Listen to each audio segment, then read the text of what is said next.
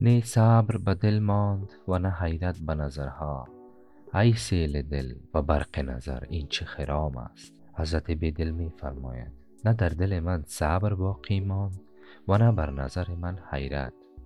پس ای سیل دل و برق نظر چه خرامیدن بود؟ سیل خاصیت ویران کردن دارد و بناها را خراب می سازد و برق خرمنها را به آتش می کشاند. و آفت خرمن محسوب می شود